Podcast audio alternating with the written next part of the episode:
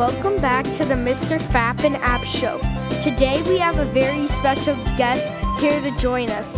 He is an expert in Flappy Bird and his name is Birdo. Welcome, Mr. Birdo. Thank you for inviting me. So let's get right to the topic. In what year did the game Flappy Bird launch?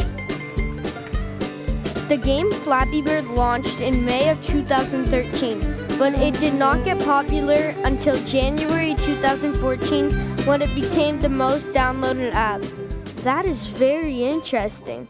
How much money did Flappy Bird make per day?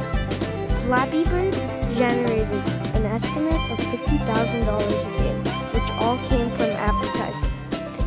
Why is the game Flappy Bird not on the App Store?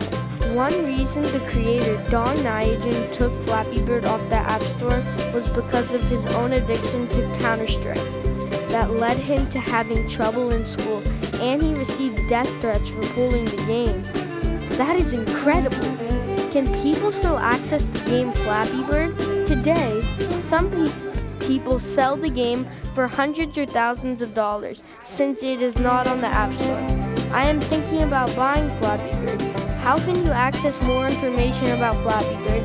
You can get more information at macrumors.com slash flappybird or forbes.com slash flappybird. Also, remember the slogan, just flap it. The Fappin App Show is finished today. We hope you watch our next episode in June. Bye bye.